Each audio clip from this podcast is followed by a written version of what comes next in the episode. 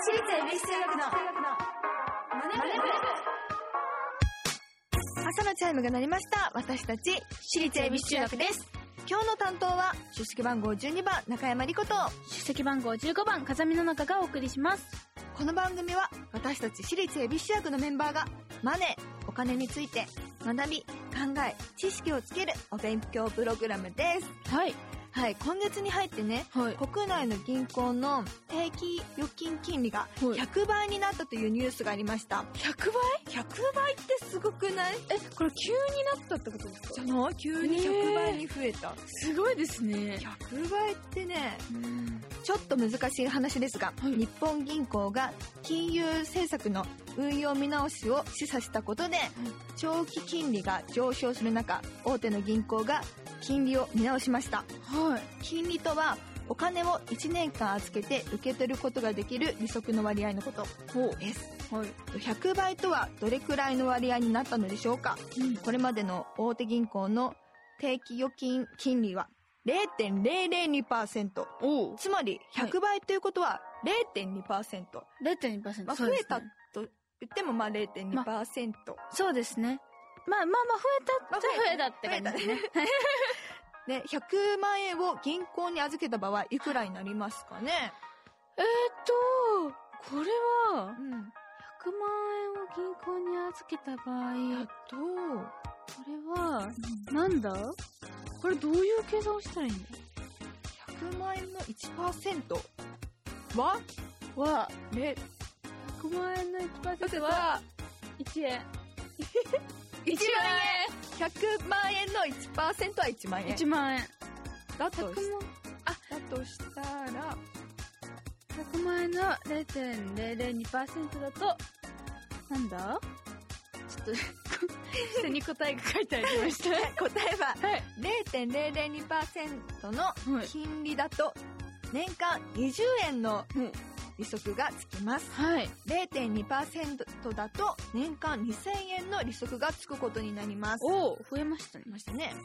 本格的な金利がつく時代が再びやってくるのかと注目されているところだそうですがまだまだ金利は低い状態です。資産を増やすには銀行に預けるだけではなく同時に投資が必要となってきます。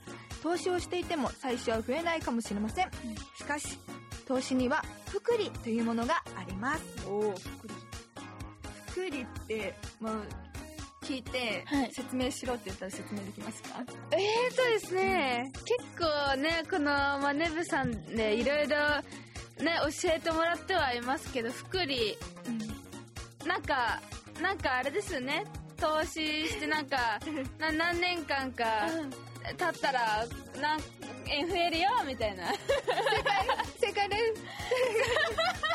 でも私よりは説明できてると思う。あ本当ですか？さっきさっきねうん。複利って何だと思いますかって言っても答えられなかったので さすがかずみさんです、今日はそれを勉強していきましょうか。はい。毎回お題を決めて予習メンバーが先生となって勉強していきます。本日のテーマは日本株昔話。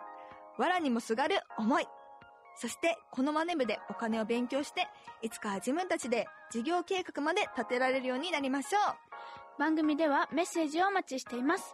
メンバーと一緒に学びたい。お金にまつわる疑問質問をお待ちしています。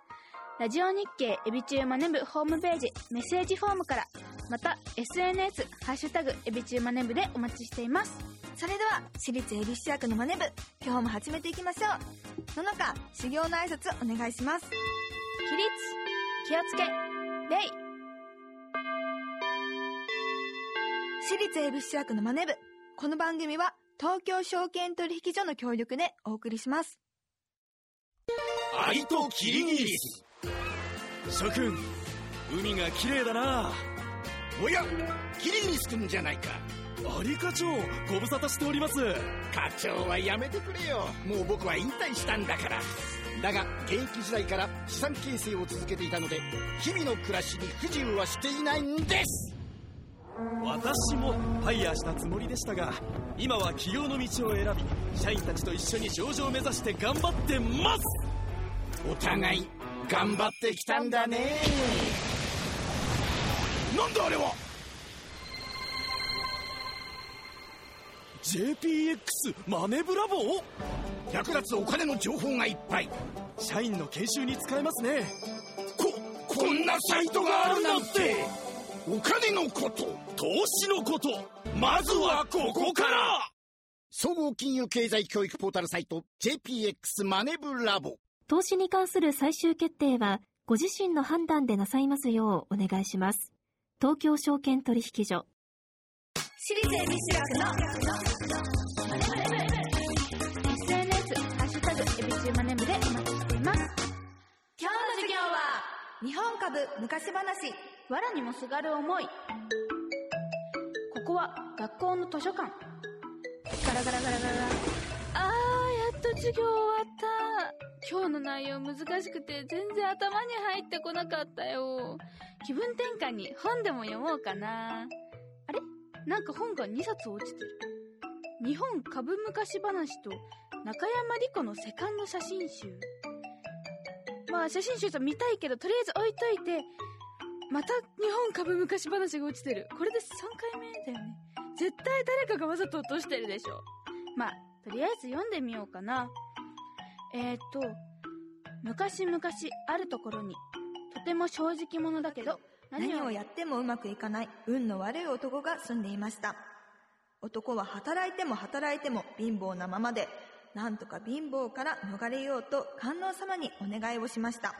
これは何の話なのかな？観音様お願いです。運の悪い私にどうか運を授けてください。少しでもいいからお金が欲しいんです。悪にもすがる思いなんです正直者でいい人なんだろうけど、きっと苦労してきたんだろうな。たまには贅沢もしたいよね。するとどこからか声が聞こえてきましたお堂を出て最初に手にしたものを大切にしなさいそして西の方角へ向かいなさいうんこの声はまさか観音様？正直者だから、きっと観音様が救いの手を差し伸べてくれたのかな。男は半信半疑のままお堂を出るとそこで石につまずいて転んでしまいました。すると偶然何かを掴んでいました。いたたたた。あれこれは藁だ。この話はもしかして、わらしべいらねえ！わあめっちゃ正直だ。いや、気持ちはわかるけど、そこは嘘でもありがたく受け取っておいた方がいいんじゃない？こんなのでお金が手に入るわけないだろうが。しかも藁ってマジで？ありえないんだけど。ついてないし冗談だとしてもセンスがね。ちょっとちょっと、言い過ぎだって、正直すぎるのもどうかと思うよ。男は仕方なく藁を持って西へ向かうことにしました。歩いていると一匹のアブが飛んできたので男はアブを捕まえて藁の先に縛り付けますするとそれを偶然見ていた男の子がアブを欲しがります。これが欲しいのかい？いらないからあげるよ。罰当たりだな。男の子の母親が言いました。ありがとうございます。お礼に。これをどうぞ。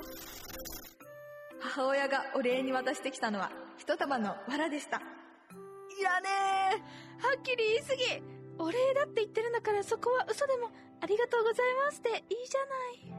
男は再び西に向かって歩きます。すると今度は具合の悪そうなおじいさんがいました。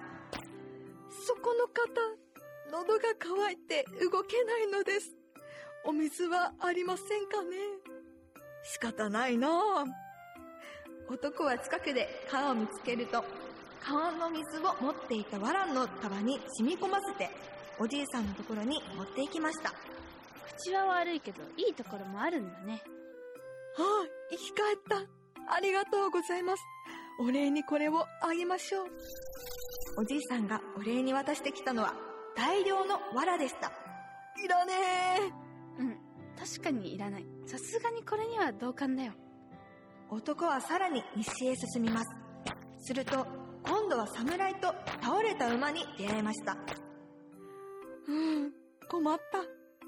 時間がないのに、このまま馬を放っておくこともできない。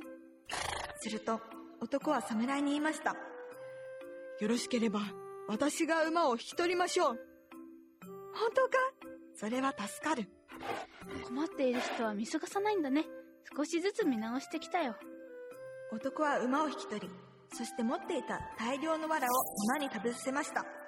すると、馬は元気になりました。よっしゃー元気になったラッキー馬ゲットうーん、いい人なんだろうけど、もう少しこう、なんていうか、ね、素直すぎるだけなんだろうけど。馬を手に入れた男は、最後になんだかんだって、馬と大きな屋敷を交換しました。うわー、最後の一番重要なところが雑にカットされてる。気になる。めでたしめでたし。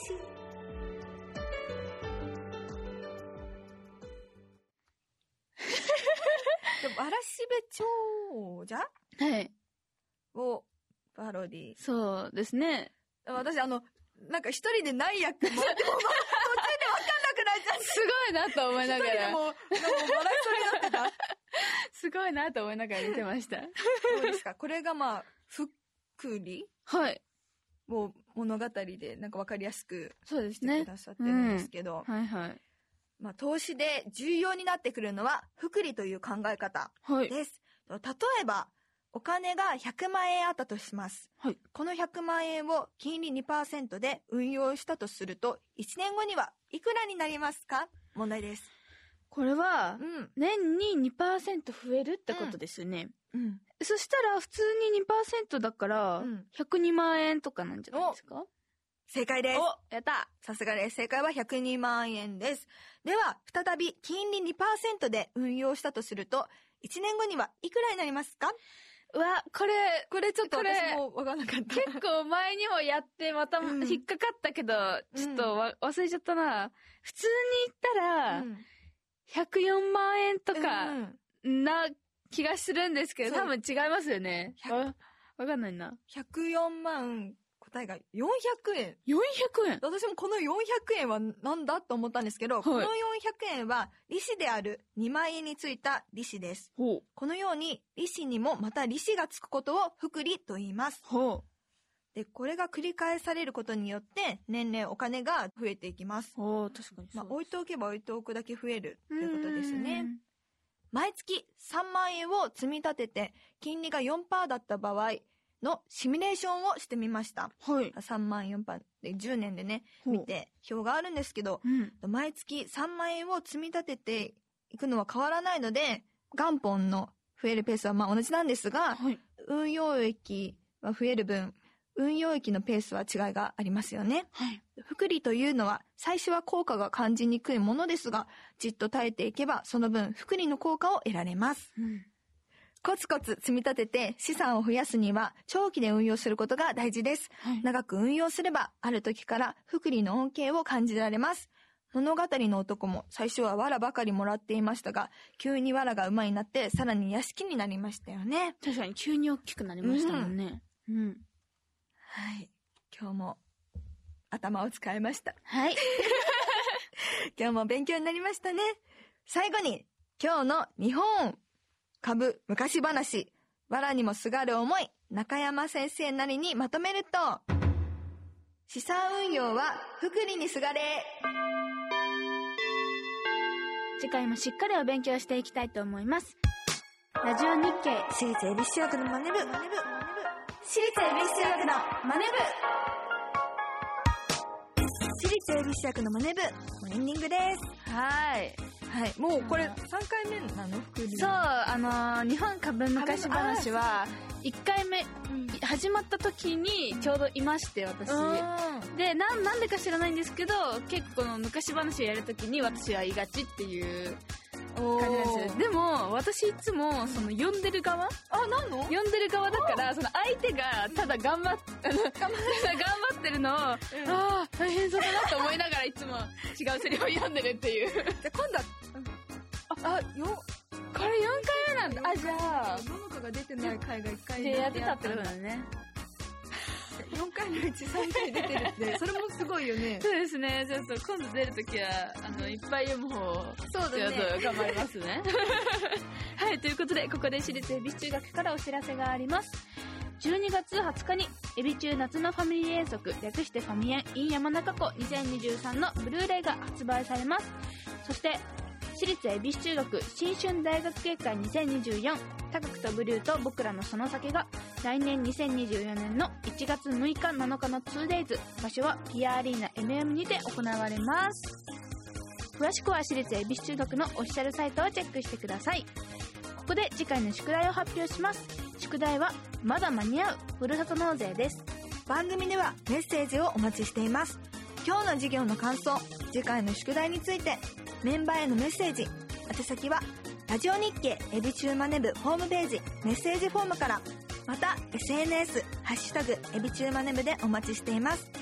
それではまた来週私立エビ主役のマネ部。ここまでのお相手は出席番号12番中山莉子と出席番号15番風見の中でした。お疲れ様でした。私立恵比寿役のマネ部。